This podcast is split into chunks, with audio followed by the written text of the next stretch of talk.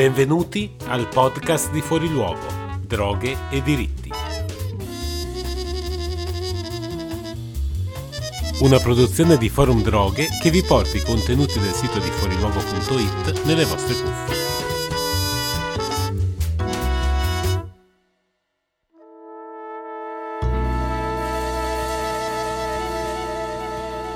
Bentrovati. Questo è il podcast di Fuori Luogo e io sono Leonardo Fiorentini. In questo decimo episodio vi leggerò l'articolo di Franco Corleone sulla nomina dei componenti non togati del CSM da parte del Parlamento, pubblicato per la rubrica di Fuori Luogo sul manifesto del 25 gennaio 2023. Buon ascolto.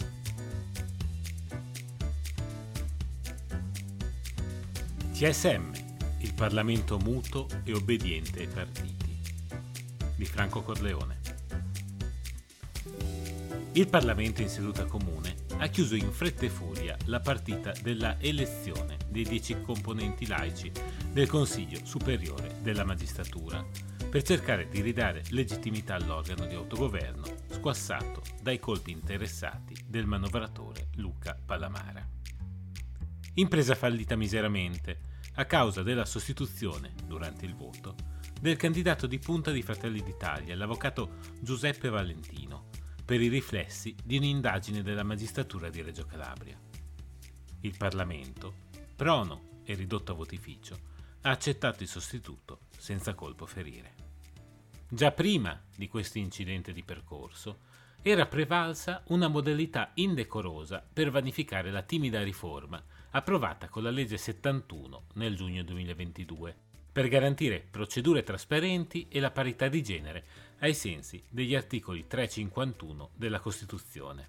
Solo grazie alla sollecitazione dell'onorevole Riccardo Maggi, i presidenti di Camera e Senato hanno finto di rispettare la nuova norma, aprendo la possibilità di candidatura ad avvocati e professori universitari sul sito della Camera dei Deputati. In realtà, il nodo era come superare la logica della spartizione partitocratica che nel 1990 Franco Russo, Franco Servello e io denunciammo con una attenzione non scontata della presidente Nilla Liotti, che auspicò allora una riforma incisiva. Martedì 17 gennaio è andato in onda, in maniera riveduta e scorretta, il copione della Prima Repubblica. La maggioranza forte della rappresentanza parlamentare frutto della legge elettorale truffaldina, ha preteso di nominare sette membri su dieci. Il partito della Meloni ha fatto la parte da leone con quattro nomi e le opposizioni del PD, dei 5 Stelle e del cosiddetto Terzo Polo si sono acconciate ad accettare la prevaricazione. L'accordo è stato sancito in segrete stanze, senza trasparenza e senza possibilità di un confronto pubblico sulle candidature vere e non quelle di facciata, di oltre 200 persone della società civile. Si è perduta così l'occasione di costruire una modalità di discussione pubblica e di partecipazione collettiva da parte di associazioni e mezzi di informazione, per favorire la scelta di profili di alta qualità scientifica e per restituire credibilità allo Stato di diritto. È l'ennesima conferma che sulla giustizia la politica è pronta a polemiche strumentali, ma non ad un impegno sulla risoluzione della crisi vera e profonda. Un'occasione sprecata delle opposizioni che hanno compiuto, come il PD, una scelta di valore, mentre gli altri partiti si sono affidati alle decisioni verticistiche di Conte e di Renzi.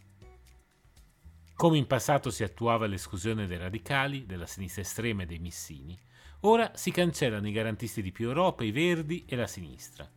Niente di nuovo sotto il sole, dunque. Per quanto riguarda la rappresentanza di genere, va sottolineato il fatto che quattro donne sono state espresse dalla maggioranza di destra e che l'opposizione, in assenza di coordinamento, hanno scelto tre uomini. Solo le forze dell'opposizione, escluse dalla rappresentanza, hanno sostenuto e votato Tamar Peach, una prestigiosa studiosa del diritto, nell'ottica della differenza di genere.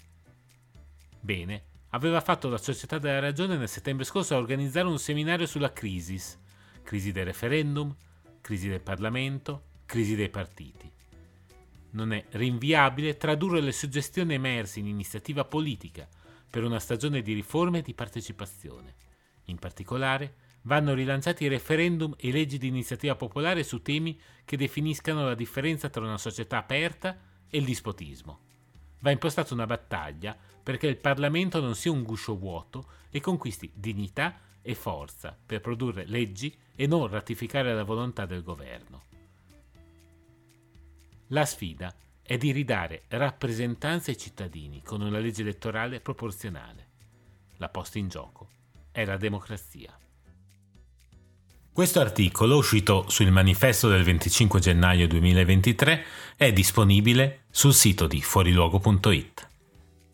Le registrazioni video del seminario sulla Crisis sono invece disponibili sul sito della Società della Ragione, societadelaragione.it e sul canale YouTube di fuoriluogo.it. Grazie per l'ascolto.